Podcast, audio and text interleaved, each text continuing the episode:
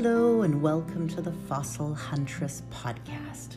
Today on the show, we're going to explore the bones of a mighty mosasaur, or perhaps a tylosaur, that was found on Vancouver Island on Canada's far west coast. So fly with me wherever you are, over Canada to British Columbia, and then out into the Pacific to the beautiful island of Vancouver Island. And here, many years ago, Rick Ross from the Vancouver Island Paleontological Society found an amazing specimen of a mighty mosasaur, a big marine reptile. Was over on the island this past year visiting with Dan Bowen and staying with Mike Trask and Betty, and I had a chance to go out with Rick Ross and with uh, Deanna Steptoe Graham over to some of the Nanaimo um, exposures and visit um, Denman Island. And while I was on the island, I went up to the Courtenay Museum. And within the Courtenay Museum, they have a beautiful big block, so smaller than your car, but bigger than a dishwasher. A big block with a mosasaur um, lower jawbone and some teeth. And this was discovered years ago by Rick Ross, so I had a chance to ask him about it. And this is a pretty tremendous specimen, so it's sort of a beigey gray rock matrix. And the bone shows up nice and clear and kind of a medium brown, and the jawbone and the teeth are a nice dark uh, chocolate brown. And if you look closely at the specimen, I posted a photo of it on December 18th on the Archaea blog.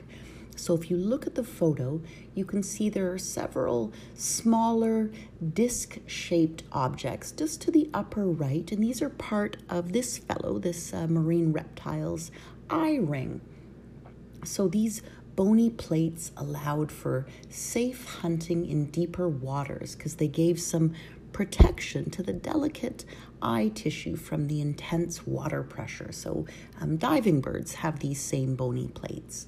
In any case, uh, Rick engaged me with the tale of finding the Dove Creek mosasaur, and I'll share it with all of you. A few years ago, Rick Ross was collecting ammonites and other marine invertebrate goodies along exposures where they were doing the construction of the Inland Island Highway on Vancouver Island. And fortunately for you, if you make your way to the island to its southern tip, to the Royal BC Museum, many of the specimens he collected were donated there, and they now adorn a cabinet that bears his name, and they're tucked lovingly in with stories he wrote about his collecting adventures. And we have a we owe Rick a huge debt in terms of science, both for the fact that he found these specimens and donated them, and also for his keen eye in seeing what not everyone can see.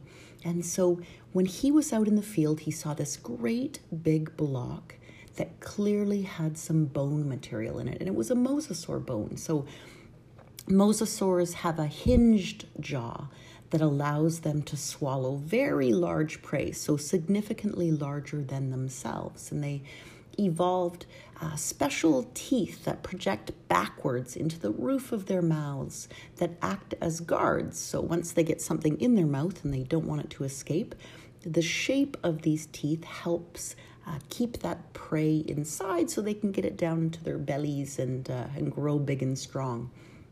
And the block that Rick found contained the jaw bones, but also the teeth, and we can tell um, from the size. So, given the jaw and the teeth, this complete specimen, if we could find the full marine reptile, would be as much as seven meters long and weighing up to a ton. So, a very, very large specimen.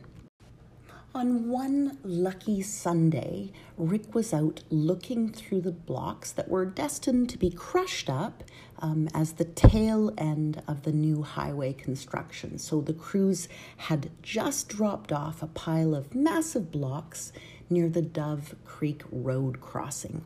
And each of these blocks was about one to five tons in size, so big, big blocks that they would then crush down and used to make the highway. And so Rick was looking through them when he spotted a concretion sticking out. And it didn't look all that different from the hundreds he'd seen up and down the highway, but he was interested in what it might contain.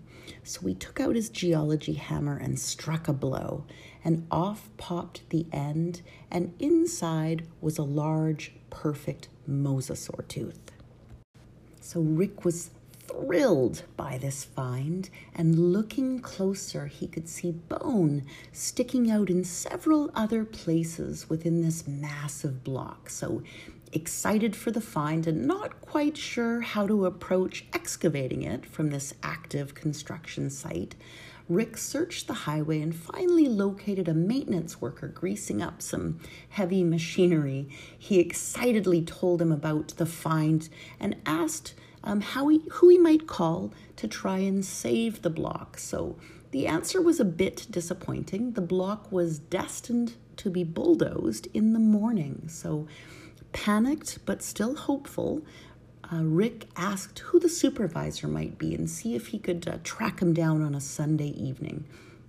And while initially hesitant, the urgency and the excitement in Rick's voice swayed this mechanic and with a warning that the supervisor would likely not be all that impressed to get this call, he relented and shared his telephone number. So Rick dialed up the number and received the predicted reaction. So, unrelenting, Rick swayed the supervisor, who agreed that if Rick could get a truck up to the site first thing in the morning, the block could be lifted onto the truck and he could whisk away uh, with his uh, chosen find. So the race was on. So Rick gave Pat Trask a call. So Pat works up at the Courtenay Museum, and the two are fossil hunting buddies. And it was Pat Trask that found the most recent elasmosaur this past summer on the Trent River. So the two of them got to talking and scheming about how they could uh, face this challenge. And the next call was to Doug Embry. He's another uh, fossil hunting uh, buddy within the Comox Valley community and part of the VIPS. And as luck would have it, Doug's brother Sam had a two ton flatbed, a, a, a, big truck that they would be able to use. It would probably struggle a little bit against the weight, and they weren't entirely sure once they set this massive block on the truck if the truck would be going anywhere at all. But they thought, mm, we'll give it a try. So the next morning, they arrived at the construction site and the truck rolled in so this big flatbed and they drilled a drill hole and put a chain through one corner of the block. Then they lifted it way up and the, the truck groaned and the chain groaned as they placed it on the back and it leaned heavily on one side all the way into town so they had to come into Courtenay on the 17th Street Bridge as the safe route to the Courtenay Museum, just to kind of go slow and slow and not hit traffic, and um, just in case this great big boulder rolled off. Fortunately, next door to the Courtenay, uh, Courtenay Museum is a local building store, and they lent them the use of a large forklift to lift the block up off the truck, and it tilted heavily on one side and then tossed it to the back deck of the museum. And once in place, it was far too big to move, so they knew it was safe. And it sat there for almost seven years. And then it was finally shipped to a preparatory lab down in Washington state. And there it was prepped and whittled, uh, still a massive block, but prepped out so we could see the bones the way we see them today. So that big block, that specimen, is now housed in the Courtenay and District Museum on Vancouver Island in British Columbia. The jaw and associated bones are tagged as a mosasaur, but exactly what kind of mosasaur will need more study, and we may be looking at a Tylosaurus, so a very large mosasaur with an elongated cylindrical uh, so the snout, uh, from which it takes its name. So these were the big bad boys from ancient seas. They snacked on plesiosaurs and other smaller marine reptiles. So these big beasties did love to snack on their uh, on their marine brethren friends. There's a famous find from 1918. Charles Sternberg found a Tylosaurus from the Smoky Hill chalk of Logan County, Kansas. So this big Tylosaur had the remains of a plesiosaur in its belly. And that specimen, if you happen to be going by the Smithsonian, is still on display. It's quite a good, um, quite a good display, display they have there. Like many other mosasaurs, the early history of this taxon is complex and involves a lot of famous personalities and infamous rivalries. So you may have heard of two early American paleontologists, uh, Cope and Marsh, so Edward Drinker Cope and Othniel Charles Marsh. And Cope wins the day in terms of longevity in his naming of these mighty beasts.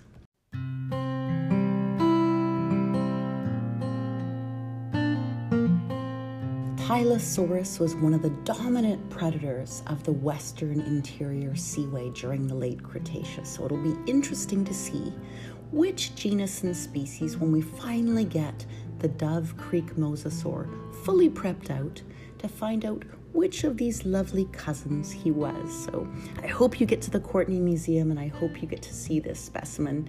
And I posted it on the blog earlier this week so you could take a look. And I'll talk to you guys very soon. Thanks for listening.